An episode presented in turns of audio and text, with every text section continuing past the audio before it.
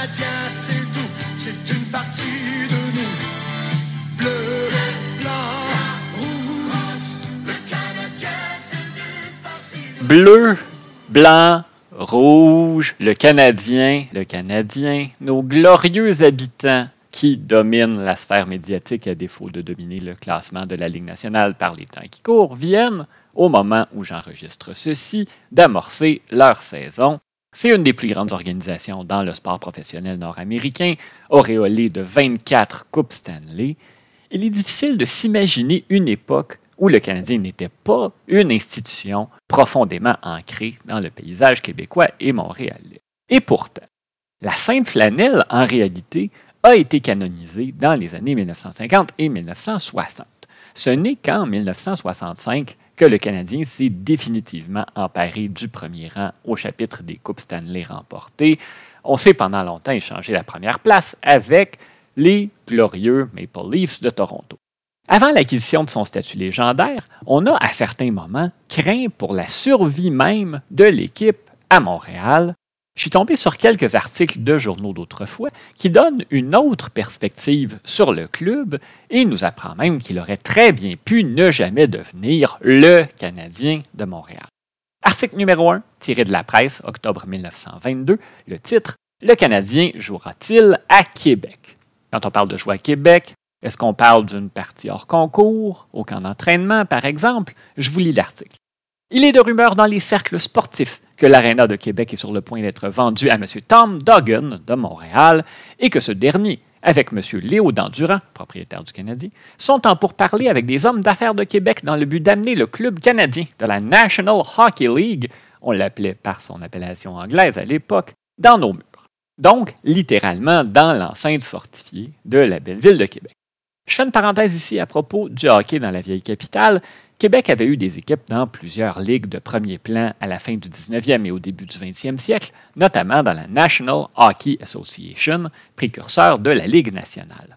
Le Québec Hockey Club, de son nom officiel, a d'ailleurs remporté deux championnats de la NHA et détenu la Coupe Stanley en 1912 et 1913. Mais l'aventure de Québec dans la Ligue nationale a été brève, une saison 1919-1920, et l'équipe a déménagé à Hamilton. On se retrouve en 1922, je poursuis mon article. Dandurand et Duggan voudraient absolument que Québec soit représenté dans le district senior, manière intéressante de parler de hockey professionnel. Ils seraient prêts à nous envoyer le bleu, blanc, rouge et à ressusciter le vieux Wanderers à Montréal. Les Wanderers, c'est une autre équipe qui avait évolué dans plusieurs ligues, dont la NHA, ils étaient sur les rangs lorsque la Ligue nationale a été fondée, mais n'ont même pas terminé la saison inaugurale du nouveau circuit. Donc, Léo Dandurand, qui venait avec deux partenaires de faire l'acquisition du Canadien moins d'un an plus tôt, pensait déjà à s'en départir pour ressusciter la marque de commerce d'un autre club, marque de commerce qu'on jugeait peut-être plus prestigieuse, le Canadien n'avait à ce moment-là qu'une Coupe Stanley à son actif, alors que les Wanderers avaient remporté le titre plusieurs fois entre 1906 et 1910. L'affaire n'a pas eu de suite, et c'est difficile de déterminer si ça a failli se faire ou non. Il se peut aussi que ce n'était qu'une rumeur. Mais on peut quand même s'imaginer à quoi ça aurait pu ressembler le bleu-blanc-rouge de Québec qui arrive à Montréal affronter le bicolore. Les Wanderers jouaient en blanc et rouge et les générations d'amateurs d'amatrices de Montréal qui auraient eu le W tatoué sur le cœur. Deuxième nouvelle, celle-là a un titre qui frappe. C'est l'hebdomadaire Le Petit Journal qui nous dit dans son édition du 24 février 1935 Forte probabilité du transfert de la franchise du Canadien à Cleveland. Là, on n'est pas dans les bruits qui courent. Forte probabilité que l'équipe déménage. En 1935, le Canadien avait gagné en notoriété, on avait maintenant quatre Coupes Stanley à notre actif, mais on subissait une forte compétition. On n'avait pas ramené les anciens Wanderers de Montréal, mais en 1924, une nouvelle équipe qu'on a appelée les Maroons a vu le jour. Les deux équipes se partageaient le forum, et alors que la dépression des années 1930 frappait durement, on s'est demandé si Montréal pouvait faire vivre deux équipes professionnelles. On n'a pas des données pour chaque saison, mais en 1926-1927, donc avant la crise, le Canadien était premier dans la Ligue pour les assistances et les Maroons étaient deuxième. Huit ans plus tard, le tricolore joue devant des gradins dégarnis et l'équipe consentira-t-elle à rester dans nos murs si le public continue de lui refuser son encouragement demande le journal. Le bail du club au forum arrivait à échéance et les propriétaires refusaient de discuter d'un nouveau bail.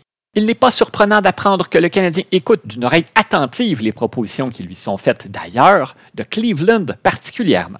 Cleveland est une ville sportive, vendue au hockey depuis des années. Des manières vont incessamment construire une immense patinoire. Il est tout naturel qu'on songe à obtenir un club majeur. Les manières de Cleveland ont songé avec raison à obtenir la franchise du Canadien. Le tricolore a toujours constitué une forte attraction il n'y a pas de doute que l'équipe serait un succès à Cleveland. Au même moment, il y a une autre rumeur qui parlait plutôt d'un déménagement à Boston. La ville avait déjà ses Bruins à ce moment-là, mais on disait qu'ils n'étaient plus satisfaits de leur aréna, le Boston Garden. Pourtant, tout neuf, il avait ouvert ses portes sept ans auparavant. On pensait qu'à deux équipes, on pourrait financer la construction d'un nouvel amphithéâtre. Et le journal qui rapportait cette information mentionnait que ce serait logique d'envoyer le Canadien à Boston plutôt qu'à Cleveland, en raison de la présence de dizaines de milliers de francophones au Massachusetts et dans les États voisins. C'est une toute autre histoire. Je vous en fais un résumé très, très succinct. Il y a eu une grande migration de Canadiens français. On parle de près d'un million de personnes qui sont allées s'installer aux États-Unis entre 1840 et 1930 une forte proportion d'entre eux et elles ont choisi le nord-est américain et ses filatures de textiles où on embauchait hommes, femmes et enfants. En 1935, des villes comme Ware et Lowell au Massachusetts, Providence au Rhode Island, Manchester au New Hampshire comptaient de fortes concentrations de franco-américains. Mais de là à dire que ces gens-là auraient fait des heures de train pour aller régulièrement assister à des parties du Canadien de Boston, ça me semble peu plausible. D'ailleurs, on n'aurait pas pu tout simplement les renommer les Americans. Il existait déjà une équipe de ce nom qui jouait à New York.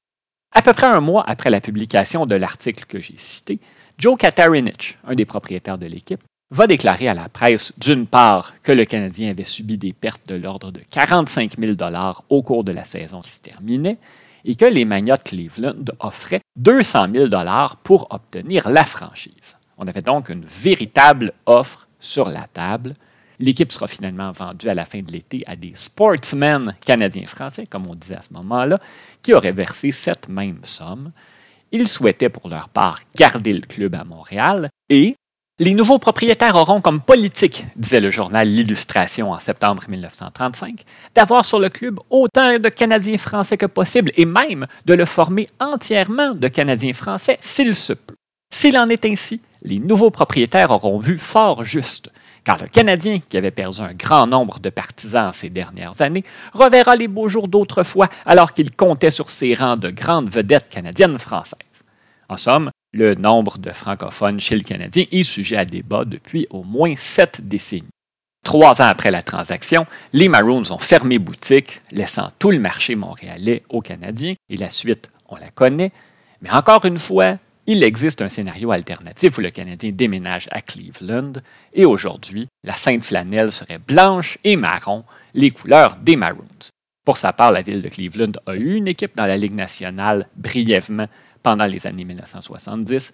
Il y avait souvent plus de gens sur la glace que dans les estrades. Mais je veux revenir en terminant sur les Bruins de Boston qui semblaient lassés du Boston Garden dès 1935. C'était une tendance lourde pour les équipes de la Ligue nationale d'alors. Le Forum n'avait pas encore dix ans que le Canadien pensait déjà se construire un nouvel amphithéâtre. Un article de la presse, publié en 1931, nous dit que le club comptait ériger au coût pharaonique de 5 millions de dollars un aréna de 25 000 places qui aurait été construit sur le site de l'actuelle Place des Arts. 25 000 places, c'est plus que la capacité du Centre Bell actuellement, ça semble exagéré, mais le forum, à ce moment-là, comptait moins de 10 000 sièges et avait coûté 1,5 million de dollars. On n'avait peut-être pas investi suffisamment dans la construction de la bâtisse. Finalement, de rénovation en rénovation, on a, entre guillemets, enduré le forum jusqu'en 1996. Et ce forum de Montréal, qui s'est acquis un statut légendaire, qui a été le site de tant d'exploits sportifs, de tant de spectacles, de tant de concerts au cours de ses 72 ans d'existence, que serait-il devenu si le plan de nouveau forum à la place des arts s'était concrétisé? Ben, le temple du hockey aurait été transformé en terminus de tramway. Selon le plan énoncé dans l'article, la compagnie de tramway de Montréal planchait sur un projet de tramway souterrain, un métro si vous voulez, entre les avenues de Lorimier et Atwater. La ligne aurait circulé entre les rues Sainte-Catherine et de Montigny et le forum aurait servi de gare de tramway souterrain. Évidemment, rien de tout ça ne s'est produit, mais j'aime toujours m'imaginer de quelle manière l'histoire aurait pu être différente de ce qu'on a connu, et l'histoire du hockey aurait pu prendre bien des tournants qu'on a peine à imaginer.